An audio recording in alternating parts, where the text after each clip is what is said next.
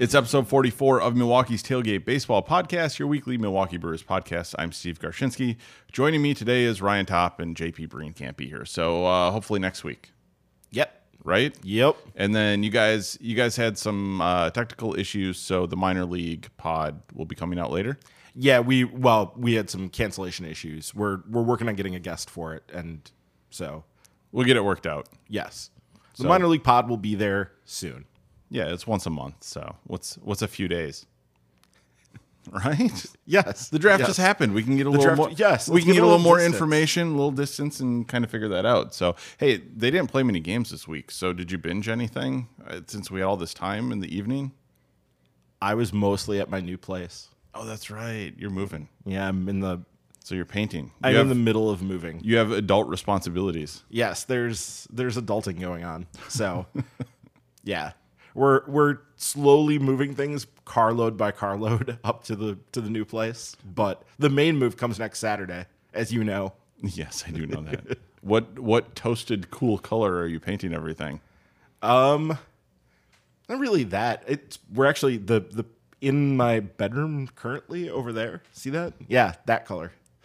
This is great radio, Steve. This A- is a great- fantastic. that's why I asked you to describe it, not just point. So yeah, that's some kind of bluish gray color. it's a bluish gray. Yeah. yeah. So that'll that'll yeah, I guess make everybody feel calm when they're in your place. Yes. So if we if we record over there, we won't yell at each other as much. Yes. Oh, it'll be very it'll be very calm. Though I think there might be it might be a little more echoey. So we have to find a spot in there that's not as echoey, You should have gone like pink, like Hayden Fry painted the Iowa locker rooms. including the pink urinals. Yes, exactly. Because didn't that like make everybody very calm or something? That was I think that's what he claimed it was. I always thought it was more of like he was challenging people's manhood, but Oh, know. I'm sure that's exactly what it was. that was it was it was more of that which i think would like more piss people off especially like football player types i would think would be more pissed off by that than anything but I don't know. They're putting on their uniforms. I'm sure they're not sitting there staring at the walls. Yeah but it was very pink you've seen pictures right it's super pink like that that locker room super super pink I guess. I don't know. I'll have to look it up. So, anyways, I look forward to your new place being pink, at least in a couple of rooms. yes in the in the guest room. That's where you got to put it. So, anyways, you can help fans find the podcast by rating and reviewing Milwaukee's Tailgate on Apple Podcasts. We want listener questions, so follow Milwaukee's Tailgate on Twitter at MKE Tailgate. Email questions to milwaukee's.tailgate at gmail.com or follow our Facebook page. You can also follow the three of us on Twitter, and you'll find that in our Milwaukee's Tailgate Twitter bio. And finally, if you'd like to support the podcast, you can visit patreon.com slash MKE Tailgate. Our ball and glove patrons receive the monthly minor league extra podcast. Milwaukee's Tailgate is sponsored by Karben4 Brewing. From Dragon Flute to Block Party to Fantasy Factory IPA, K4 specializes in English style malt bombs and perfectly balanced hop grenades. Out now is America AF. You know what the AF stands for? As f- okay so we're doing that then we're, Uh, we're just gonna like I'll tag this one I'll beep that one. but it is very American. So uh, it's a watermelon Berliner Kolsch that's uh, perfect for a hot summer afternoon. Look for it at the Karben4 Tap Room on Kinsman Boulevard on Madison's East Side, or look for other awesome Karben4 beers at a retailer near you. As always, check out karben4.com for more information. Karben4 Beer Brilliance. Milwaukee's Tailgate is also sponsored in part by Sound Devices, a premier manufacturer of audio production gear, and they're located right here in Wisconsin. Sound Devices gear is used worldwide and is found on the set of Oscar-winning films and popular TV shows. And if you're looking to create a professional sounding podcast, check out the Mixpre 3 and Mixpre 6. For more information, visit sounddevices.com. Um, so kind of a rough start to the week, but things got on track once I hit Philadelphia. Yeah i mean they lost two games in a row for the first time since late april and then they lost a 3rd so I mean, you know, it's kind of tough when you play two game series against Cleveland, and every time you hit them, you get Kluber and Carrasco.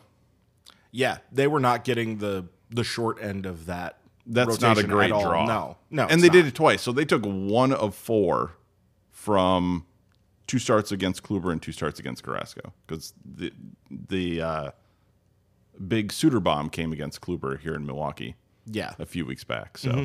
but I, you know, what are you going that's to do? fine. That's you know, it, even if it was a bad team going one and three against them over four games, well, that that also happens. So Yeah. whatever. But the fact that it's actually a good team and you were facing really good pitchers, yeah, it takes a little bit of the sting out of it. We're gonna have to get used to the idea of losing some games at some point. They're not going to. I'm not going to win every series. Well, I think as of yesterday, they were on pace for something like 99 wins as of Saturday. Mm-hmm. After they you know, beat the Phillies uh, for the second straight day, so they're on pace for that. And if they were to finish out 500, I think they were about 90ish wins.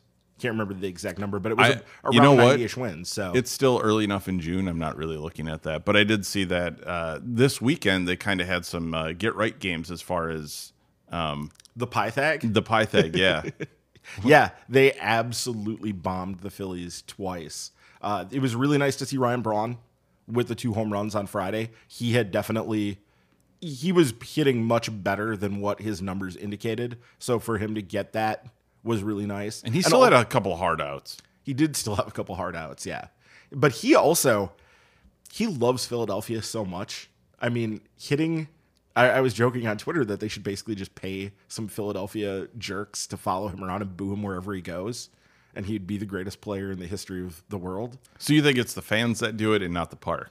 Well, so Braun did say before that uh, series, he said he was looking forward to getting to Philadelphia and hitting there. Yeah. Uh, he told Counsell that. So I don't know if it's the park. I'm sure.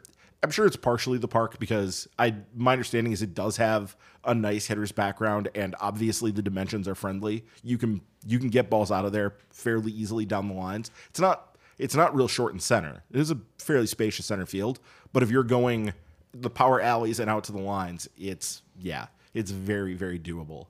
So as we saw also with Ji-Man Choi's grand slam, that's mm-hmm. probably in a lot of parks that's not a home run.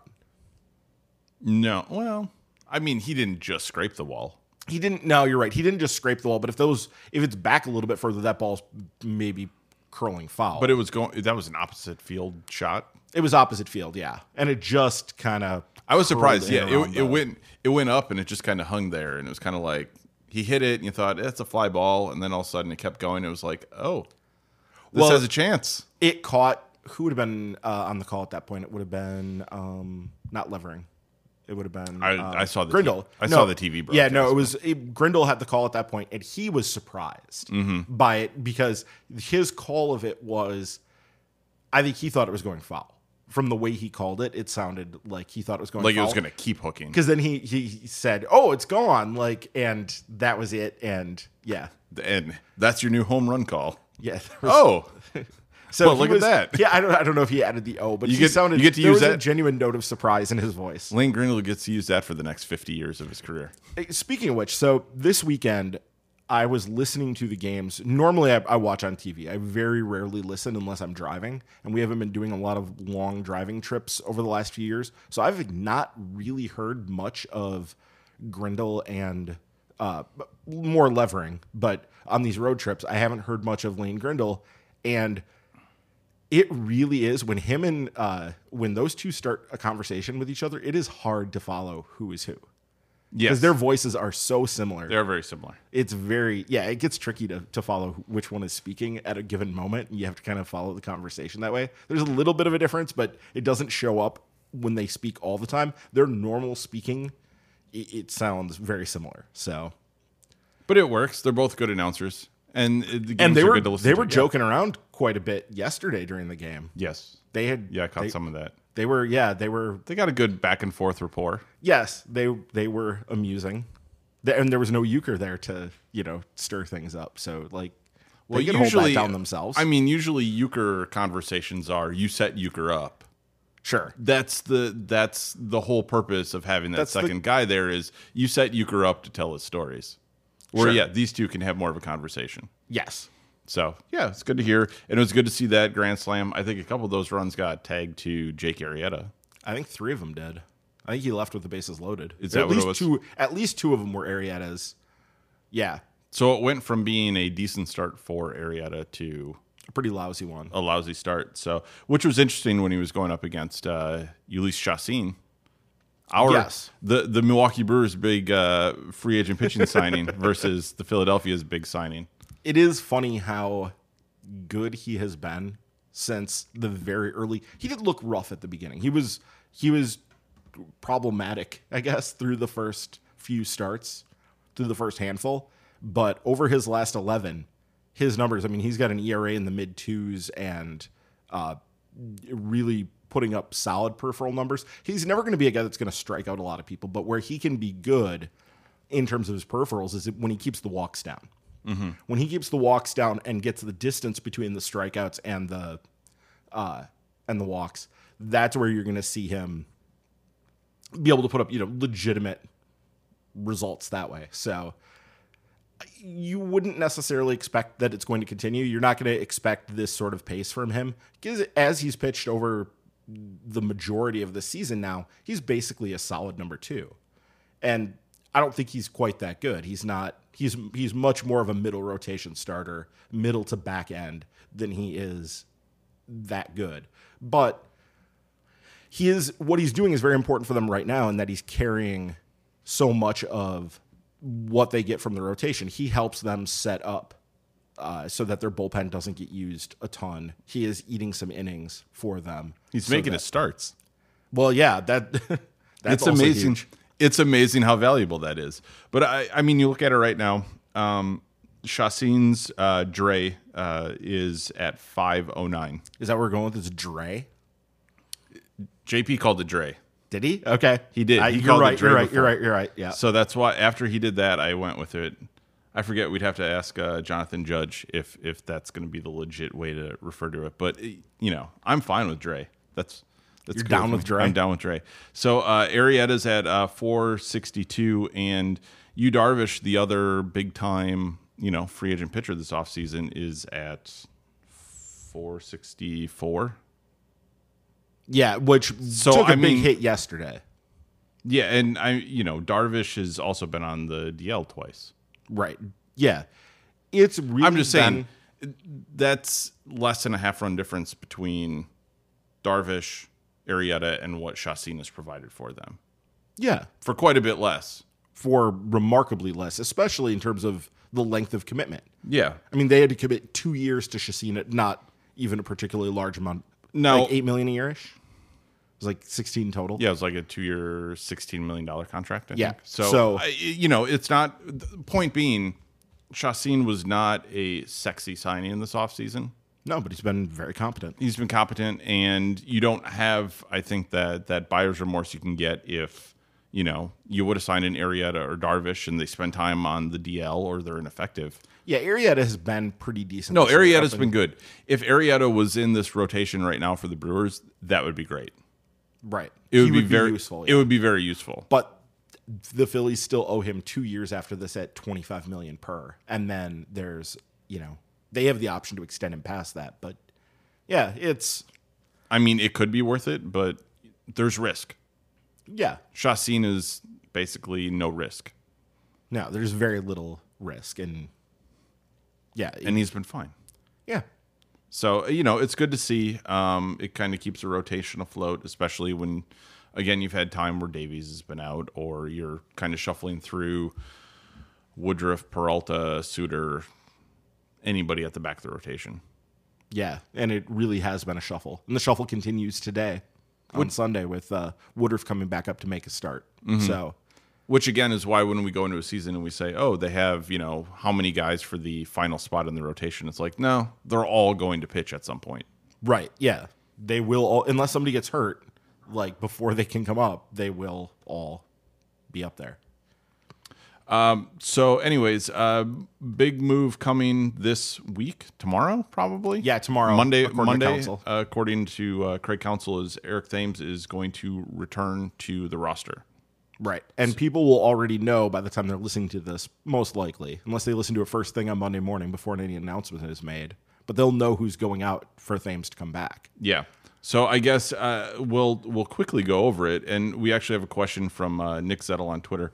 Um, we have Thames, Aguilar, Braun, Yelich, Cain, and Santana. They're all healthy. What do you do with the roster? Well, okay, so a couple different things here. First is how to get everybody playing time. We'll deal with that later. But first, who has to go out? I think that Well, Ji-Man Choi. well, Ji-Man Choi went out for Woodruff today, Okay. And uh, they That's how quick it happens. I'm like, oh yeah. they could send him back out. They could also, you know, run with a slightly shorter pen for a while if they wanted to. So they could do that as in terms of short term solutions. They could do that if they wanted to. They could send Woodruff right back out uh, to AAA to make room, or they could potentially, you know, send somebody down from the bullpen. You could move down, you know, know, Taylor Williams perhaps. Williams has been pitching well. Williams has, yeah, Williams has been pitching well. It's it, that's trickier. It, it? I Barnes, guess Barnes. Barnes is a guy that can get shuffled up and down. yeah, it, it's uh, that gets a little bit trickier, and they don't like to leave themselves shorthanded in the bullpen, which I understand. That's a big part of how this team operates right now. Is they have, you know, a deep bullpen and rotate through it. Is now the moment that they pull the plug on the Hernan Perez thing? I mean, it's possible that they do that. I mm-hmm. think that you can make a you can make a pretty justifiable case. 246, 269, 351 and that's not a, a massive step down from last year. It's a it's a step down from last year, but he does offer them flexibility. Is that flexibility enough to justify it? Well, so some of the flexibility, so they like to be able to play him in left, but Eric Thames is going to be starting in left today on Sunday for Colorado Springs. Mm-hmm. So he's getting time out there. Now, I don't know how much you want to play Eric Thames out in the outfield. That seemed to be not the greatest fit for him last year in terms of keeping him healthy. But it is at least an option. They can put him out there for some innings and have him, you know, go out there and play. Yes, if you're looking for a way to just kind of keep get everybody at bats. to get everybody at bats. he can Braun's do going to that. need time off. yes. I guess you could play the matchup and get Thames in. Of course, that still puts Aguilar hitting against righties, but he's been hitting. I mean, Aguilar needs to hit quite a bit still. I think that that would be that would be their in their best interest is to get him in the lineup. Well, especially since Santana just hasn't gotten going. Right. I And mean, even even when he shows signs of life, he hasn't really like gotten back to um, anywhere close to the level he was hitting last season. I mean, at, at a certain point, like how long do you wait for that to happen? yeah, I don't know. It's it's tricky. You can't not play him. You can't not play Domingo Santana. He has to get into the lineup on a on a regular basis. That's not playing him isn't an option. Turning him into purely a bench bat and not getting a significant number of starts, I don't think that's really a viable option. I think if you're going to do that, it would be better to send him down to AAA, but I don't know if that's really justified. He, he hasn't hit like he did last year, but he also hasn't been he hasn't been so terrible that he's unplayable.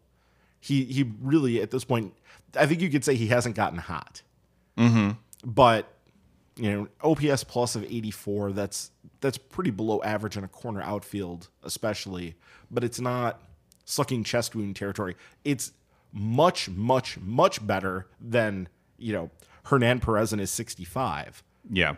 Well, how much does Jonathan Villar make Hernan Perez expendable? Because I mean, part of Perez getting time was Villar wasn't playing great, and so they could you know kind of rotate those guys in. But since basically since May first, Villar slashing 280, 333, 473. Power's coming back a little bit. And I mean, that was even if Villar wasn't the you know 2016 version. If you told everybody that that is the kind of line that Villar is going to put up, if he puts up an 806 OPS, Well, does that make it? Could they send Sogard back down and use Villar as their backup shortstop, and then leave Perez on the team? That might also be a way to go. But uh, do they want to have Villar as their backup shortstop? Because they they worked so hard to get him used to playing at second base, and he really hasn't. I don't think he's gotten more than just a, a quick peek at shortstop in the last couple years. He hasn't played too many innings over there. I know that. No, I yeah, I I Shortstop's tough. Yeah, it seems like they'd want to keep that flexibility at short. Well, because even because you can then move Sogard to second. If even when. Arcia was down, even when he was not doing well, when they would spell him, it was always Saladino or uh, Sogard Mm-hmm. were getting those looks. It wasn't Villar getting getting looks at shortstop, even though that's where he came from. And I'm sure he'd be more than capable of just you know going over there on an emergency fill-in basis. So if that's all you're looking for is somebody to go emergency fill-in over there, that's one thing. But you wouldn't then be able to spell uh, you wouldn't be able to spell Arcia. So that that gets tricky. It's this is a a complicated time. We were joking. We were just we're sort of in the the early stages of the game here, and uh, Aguilar took one off the knee. On Yeah. and we were wondering, well, does that solve their problem? And then he he was fine. It, we weren't hoping he was hurt, but it No, was like but there's a little bit like, oh, if he needs, you know, a couple games to get right, it's easy to just put him on the DL and delay having to make like a larger decision. Yes, and wait for something else to to happen that that sorts this thing out. So, but that did not seem to happen. So, and again, we're not rooting for him to get hurt. It's just you're you're looking for any sort of way to make this this sort of tricky situation uh, workable. Yeah, when was the last time Braun played first base? Um, this road trip, Did he? he was over there. I think in one of the games against Cleveland. Okay, Yeah, I think so.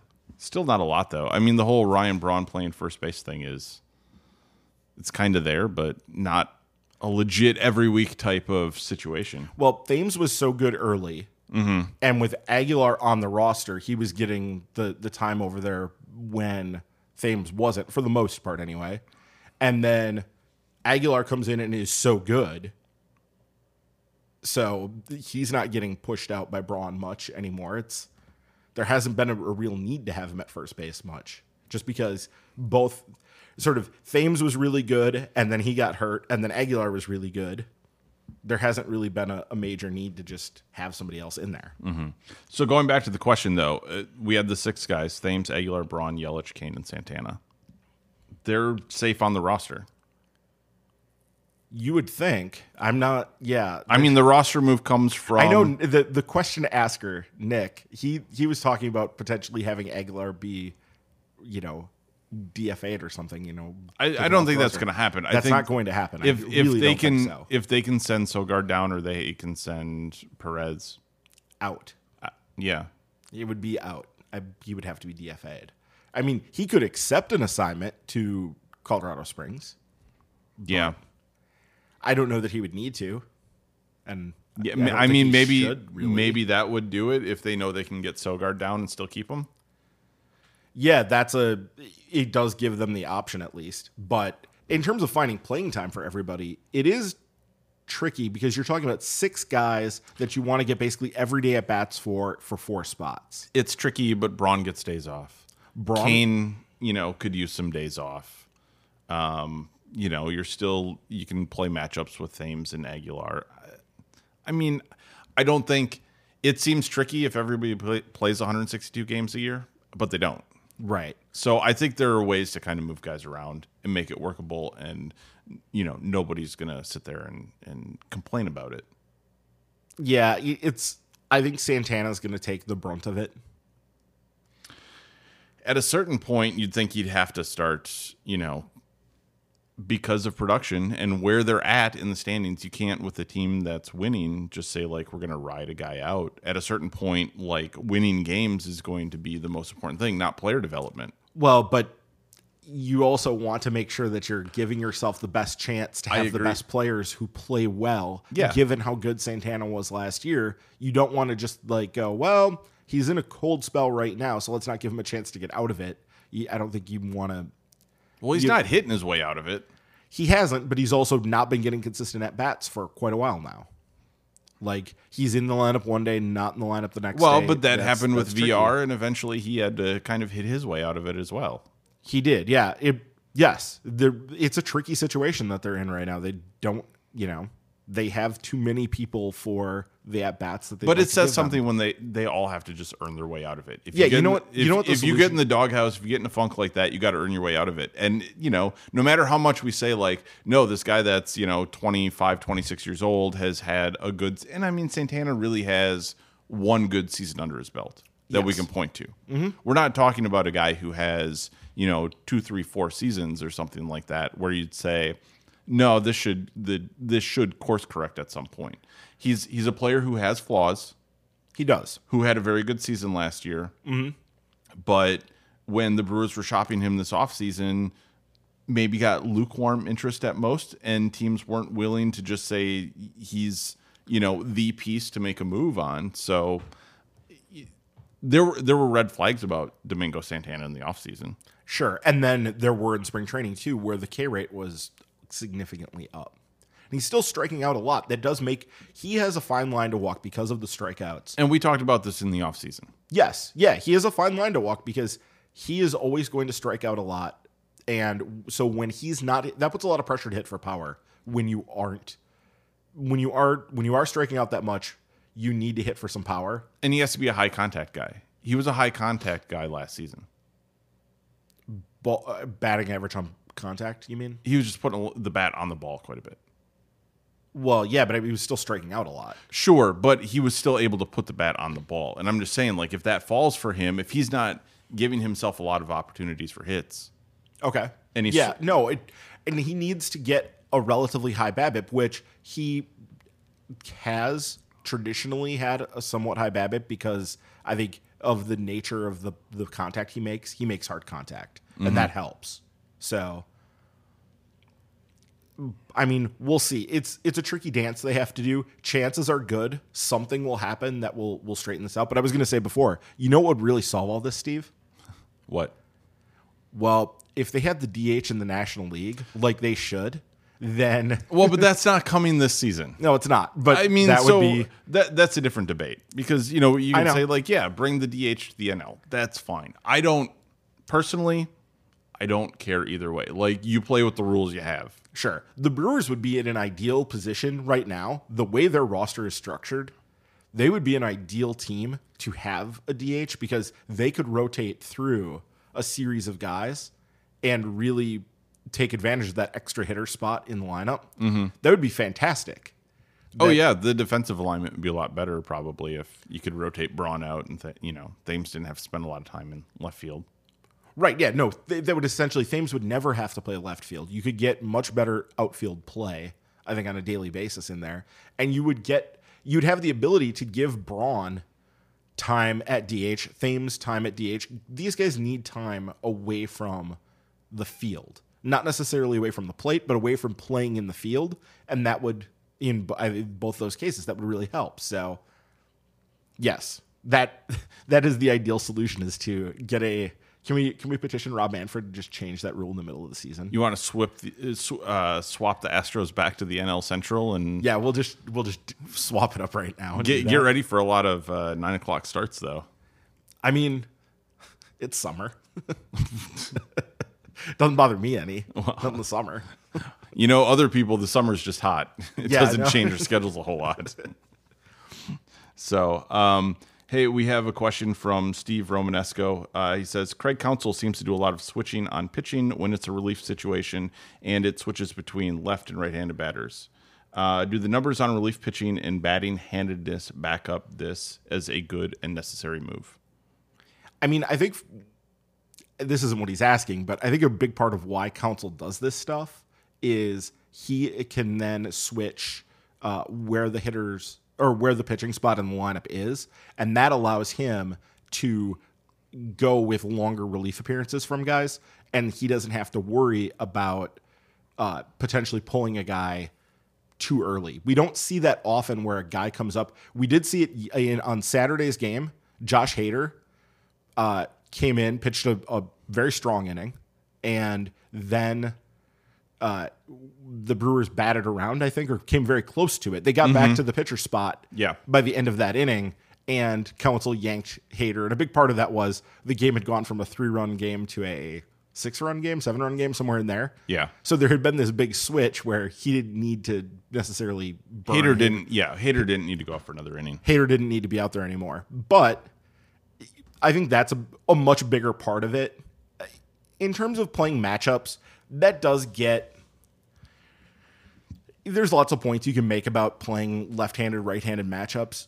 In today's game, sometimes you can put yourself in a situation where the the manager is just going to make a corresponding move back the other direction anyway, especially if you're talking about making a pitching change. You make a pitching change, oftentimes they'll just bring in a different pinch hitter. You know what I mean? They'll they'll do something along those lines uh, to get that matchup.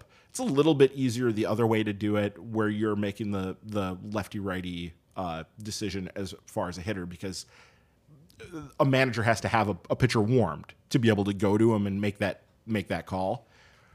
But especially with certain players in certain situations. And I think it's deeper than that for the Brewers. It's not necessarily just left handed, right handed. It's what kind of lefty it is, what kind of right hander it is.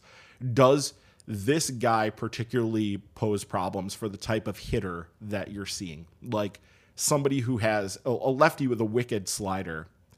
Uh, you're not necessarily going to want to have Eric Thames seeing that guy. Or uh, you know, Yelich is pretty good across the board. You don't worry about that as much. But with right-handers, I think you could see it more too with like somebody like uh, Domingo Santana not facing a, a righty who has a big wicked slider. That that can be advantageous to get him out in that situation and try to bring in somebody who is maybe going to get a better look at that. Well, pitch. yeah, but I mean, going back to it, I think your point about it, guys pitching across innings, is probably the biggest reason that we see it. Yeah, that we see it, and then also again when we go through the the roster and say, hey, they need to get at bats for all these guys. yes, Like you have the ability to bring guys off the bench that are legit hitters. They're not, you know, like here's a guy on the back of the bench that they're just waiting for an opportunity to like steal a base in the ninth. Absolutely. And when Craig Counsell can do that in the sixth inning and then let a guy come in and maybe get two, three plate appearances if it if it falls that way. Yeah, well, if if the Brewers have an offensive explosion Sure. like they have the last few days, yeah, a guy can end up getting to the plate a couple times, you know, maybe three. And yeah, because you got like Cain got like seven at bats the other day. Uh, when you're scoring 12 runs and Yeah. the leadoff hitter is going to come up a bunch. That's just kind of how it works. Uh, so yeah, it's you can you can use that to get guys in. So a guy doesn't necessarily have to start to be useful, and also then that way the manager can rearrange. Counsell, because of the depth he has on the roster, this is the big thing of having all these good players and why it's a good problem to have. You can reset the lineup in such a way that now all of a sudden you're presenting new problems for the other manager to get through because so many managers are trying to go lefty righty lefty righty through lineups with tight leads. Counsell can reshift a lineup and reorient it so that it's now harder for the manager to be able to do what they want to do in terms of bringing in guys to play matchups. So it it's definitely a good thing that Counsell has the kind of depth that he has because we're seeing how well he can utilize it. He really does a great job of this. It's one of his strongest attributes. This and you know bullpen management are really some of the, the things kinda where he really shines. and it goes hand in hand. Yes, it all yeah, it all works together. You know, we think of it just as bullpen management. You know, bullpen management is one job, and then making these other, you know, double switches is being something different. But it's all one action. And we should probably say too, this isn't just Craig Counsell. He's not coming up with all this stuff on his own. This is a collaborative effort of the front office. You know, th- everybody is working on this to come up with various ideas and strategies and ways that people can be deployed. And you can tell they have they have a pretty in-depth idea of what they want to do in terms of getting guys into the lineup on certain days where it doesn't necessarily match up. It's not purely a lefty righty matchup. Uh, who was it last week or two weeks ago? Yelich got in against a lefty, and they really made a point of because of the fact that that lefty doesn't necessarily have big platoon splits. That Yelich was, this is where they wanted him. I think they had him maybe hitting. I think he's usually hitting second, but yeah, they're they're not just looking at the at the platoon splits. It's much more in depth than that. Yeah. Well, and again, you know, you go back to you, you'd see the the stories of the progressive front offices with the old school managers. You know, we'd going back to the Moneyball days. Sure. You know, and that's that's not what this is anymore. These managers are on the same page. There is much of a front office figure as they are a on field um, old school manager. They're an type. extension of the they're an front office. But the front office and the coaching staff, the staff in the, the dugout during the games, are all working together. They are not separate units anymore. Right. Yeah. And it wouldn't work if they were.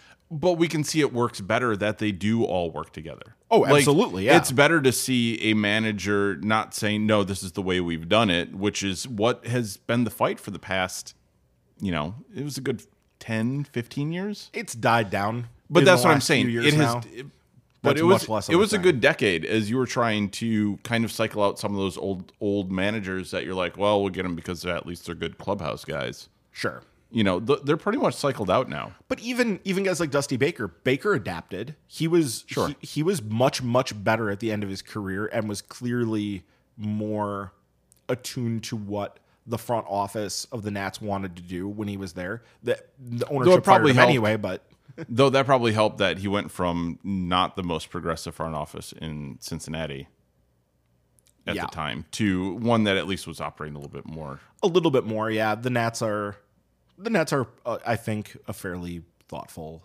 They're not they're not on the cutting edge. They're not the Brewers or the Astros. They're No, not but that kind of everybody at everybody at this point has made that adjustment, at least some adjustment. for the most part, yeah. There's there's some stragglers still out there, but I mean now that Arizona is But not- even even stragglers aren't like completely disregarding. um, no, I, I, I think that model where where front offices and managers are working more closely together. yeah, there's some weird stuff that happens, but nothing where it's just yeah, where I'm you ju- look at it, and go, I- this I'm doesn't just- make any sense I, at I'm, all. I'm defending Dusty a little bit, saying it was as much the front office as it was Dusty Baker just being an old school guy in Cincinnati. yeah, sure. You know, and that happens. So, uh, do we want to do a little prospect talk, a little, little draft talk? We should yeah, we should talk draft. Okay. Uh, let's see. What do we have here? Uh, we have Gary Wheeler asks, "What is your favorite pick for the Brewers from the draft this week, and why?" And I'm going to let you. I'm not going to sit here and like pretend that I I That have you've done much of this yet? yeah, that I, I have a good uh, idea and handle on this. And it would be nice if we had JP here for it. But Ryan, this is going to be your time to shine. So do you want to take over for a little bit? Sure. I mean, there's two of us here, so Or we or we could talk about like Keith Law and his write up on the draft. yeah, the one that you said was so harsh and it really No, and you know what's funny is that that's the kind of thing where, you know, when you're reading something like that from like Keith Law, he's clearly trying to weigh the positives and negatives of all the draft picks. Sure. And he's writing up very short blurbs for on- every team. And it, he was covering, I think, at a minimum of like he'd mentioned at least five guys. Yeah, no, he was basically going through the first five rounds and then a little bit deeper. Yeah, if there's somebody warranted. Yeah, if there's somebody interesting. So that's why it was like, well, of course it sounds. Some of those write ups sounded like, oh, he hates this guy. It's like, well, when you have two lines and you're trying to give a little bit of a, a balanced view on them, as opposed to saying, you know, he's a, a you know comp to Pedro Martinez or something like that. yeah, because there's so many of those as well. When you're watching oh. the draft, oh. And I know. it's annoying, but I mean, part of that is people.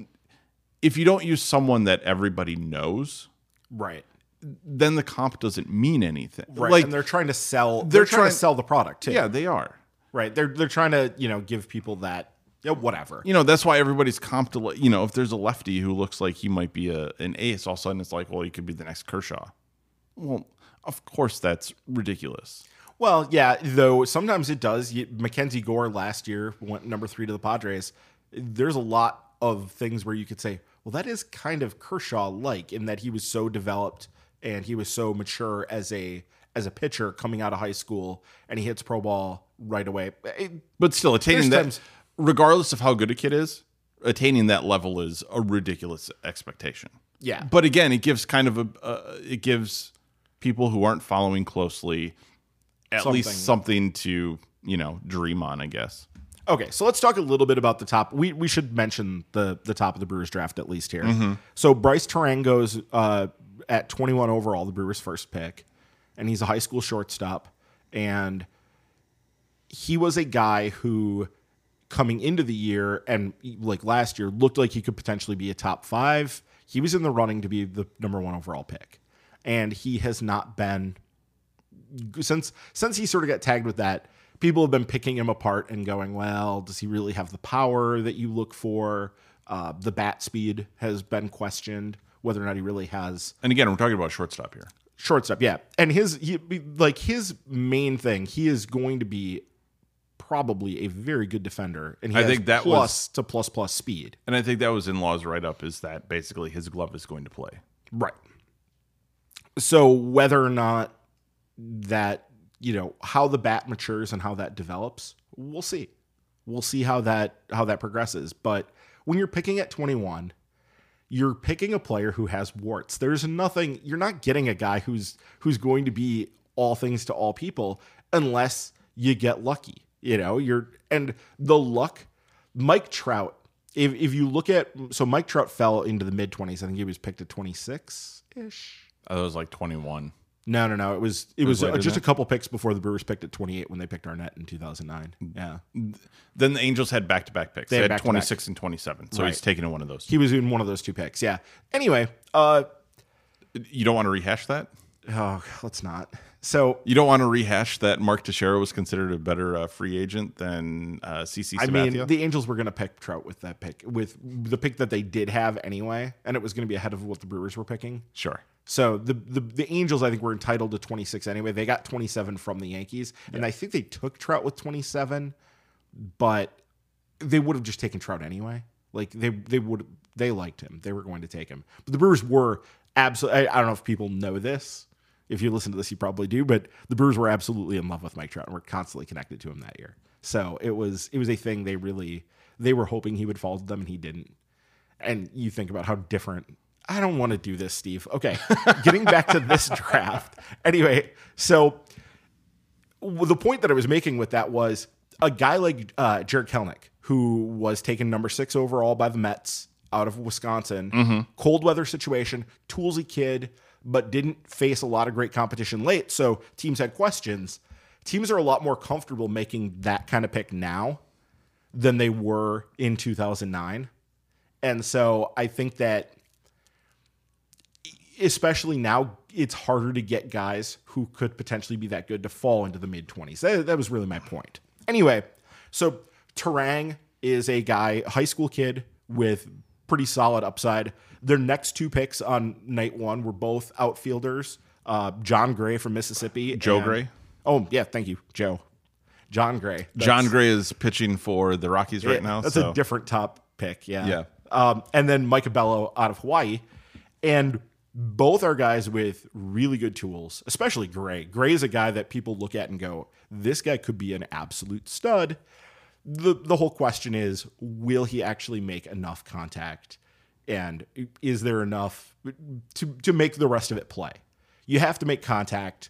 And they you just don't know at this point. And there's some questions about uh, position players from that area. I was going to say both questions. Both of the picks, I think, have the issue of uh, basically being from areas that aren't as solid draft locations. right, they're not Miss- the heart Mississippi, Hawaii, you know, so you're dealing with like what's the competition they're playing against. draft. So what what matters a lot in those situations then is what they did on the showcase circuit the summer before.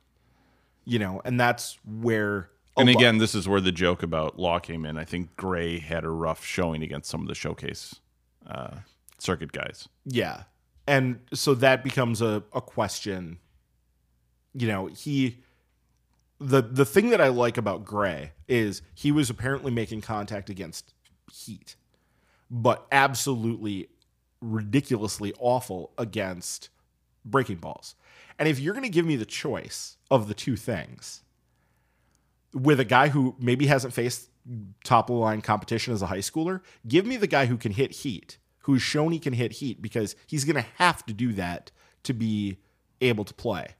If he hasn't seen enough good breaking stuff at this point, you can at least hope and dream on the idea that as he sees more of it, he can start to adjust to it. You know what I mean? That there's that there's that at least that possibility. So it's better than the flip side. A guy who's making contact against junk I don't know if it's better, but in okay. that, I'm, but I'm but isn't it. necessarily catching up to heat. Well, that's going to present problems because you're going to see a lot of heat in pro ball. Sure. So, anyway, um, getting beyond that, the guy that I, I wanted to pick is the most, I guess, the most interesting pick that they made um, was sixth rounder out of Oregon State, and that's Drew Rasmussen. And so Rasmussen's kind of an interesting guy here. He was taken last year in the first round and did not sign. And there was some issues with with health and he petitioned MLB to be declared a free agent. Yeah, he had Tommy John in March of 2016. And he just had Tommy John again. He's he's had two Tommy Johns now. He's so he's been through Tommy John twice. He had Tommy John again in last September. Mm-hmm. So he hasn't pitched really since last year at all. Well, he hasn't pitched since last year at all. Uh, so Rasmussen right now is this big question mark. Two Tommy Johns. The first one didn't seem to be successful. There's kind of a low probability here where you look at a guy So he's potential first round talent with huge injury question. with marks. huge injury question marks. And yeah, if they if they get that right, if if he turns out to be okay, yeah, in the sixth round, if you can get that kind of talent, do it. That's that's exactly what you want. Uh, but the probability is low, so it's a it's a high risk, potentially good upside play for them, which was really sort of definitionally what their draft was about. You look at what they're what they drafted this year. yeah, they went a lot of high school early. Yeah, their first three picks were high schoolers with with upside. Four of the first five. especially Gray was you Yeah. know is just huge upside. The tools there look like he could potentially be a, a true stud, but there's a lot of work that needs to be done. So in the position that they're in, if you take step back and take a look at the whole the whole franchise and where they're at, they really are in a position where this is what they need. Because they have they still have farm system depth. They still have guys that are that project throughout the system to come up and be potential big league role players. But what they need is somebody to break out into superstardom. Mm-hmm. That was a big part of why they made the trade for Christian Yelich because they didn't have a guy that looked like a potential, you know, five, six, seven win player on the roster. Yeah, I mean, I think uh, Harrison was probably the most hope for that, and he had a long way to go. Yeah, Harrison was the most hope for that. And I'm going to say the name now, Steve. Corey Ray is, you know, he's reestablishing himself this year. Sure. I'm, He, yeah, Corey, Corey Ray is reestablishing himself. yeah, I won't argue with that. I mean, I think you know, there's probably question marks about like how high his ceiling is now. Yeah, potentially, but that was that was somewhat. I think you could get too. a good all around player with Corey Ray at this point. That's what you're hoping for. But I mean, he's not going to be some you know lineup centerpiece. No, probably not unless the power continues to emerge and progress. That's the that'd be the thing. If he can turn into and there is this weird thing going on now where we should note, I don't think we talked about it at all. Baseball has come out and said, yeah, the ball's different. It it did happen.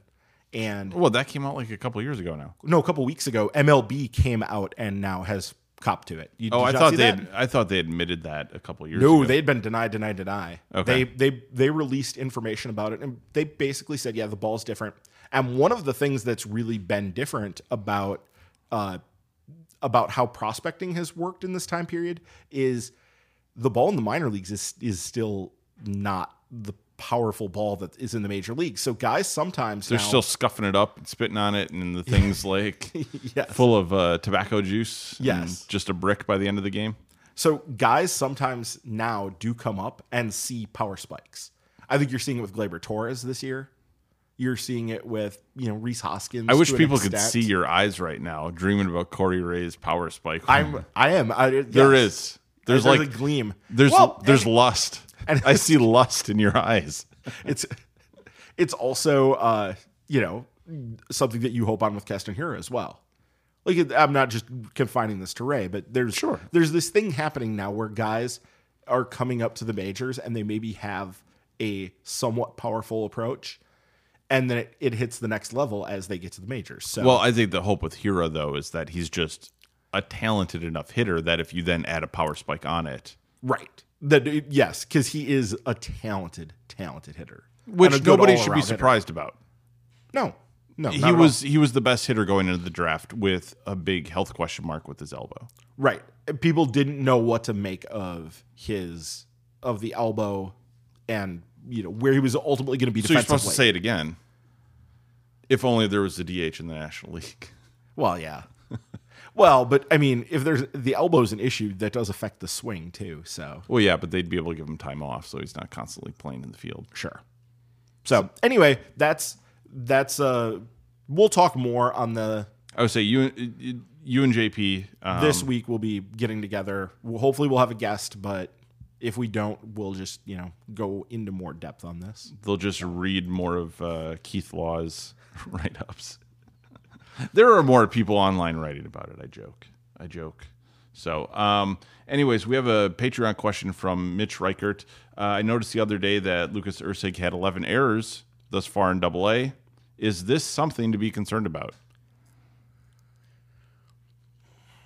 you don't want to be concerned about this, I don't do you? I mean, errors are a funny thing. it's a hard thing to judge on, especially if you're not watching the games. Right. It is a hard thing to judge on when you're not watching the because he's considered a plus defensive third baseman. Yeah, plus could potentially plus plus. So he's got the he's got the big arm, but he's also got the glove and the range to play it. Right. You know, I would be in terms of what I'm concerned about with Lucas Erceg. I'm far more concerned right now about the bat, and it he's shown some signs of you know, coming out of it, and he's been a guy who has taken time to adjust to a level, and then when he gets the promotion, or sorry, taking time to adjust to a level and then take off. Mm-hmm. That's been a thing for him, and besides making the jump to the big leagues, the toughest jump that you make in the minors is from high A to to double A. It's where things really get narrowed in terms of you know the talent. So I'm more concerned about that. I want to see more, and the defense we will we'll see. That's that's much less of a concern right now. so yeah, not something to really get all worked up about yet. Yeah, He he has he has larger issues to deal with. yeah, I yeah. The bat's going to need to be better than what it has been, or the, how good the defense is doesn't really even matter. Yeah. So, okay, and finally we have a question from Steve Jaha. Must be uh, John Jaha's brother. Son. I mean, we're we're Oh, God. old- yeah. I mean, we're old Oh, Steve. oh God, really? Yeah, you're right. Well, maybe. So, anyways, how is Ryan's brother a diehard Cubs fan, and how is Ryan a, die, a diehard Brewers fan? I forgot about this one. And uh, apparently, Steve here uh, took a class with Travis, uh, college class with Travis back in the day. Yep. That I'm doesn't narrow it down. That could be in a few different places, right? Yeah. Yeah. Anyway, uh, okay. So in the '90s, I had a dalliance. I need to like bring out the confessional. so for a few years there, I uh, threw my lot in more so. I, I never stopped being a Brewer fan and hoping the Brewers would do well, but there was that off season where they went and signed everybody, and especially like Surhoff going there was a big deal.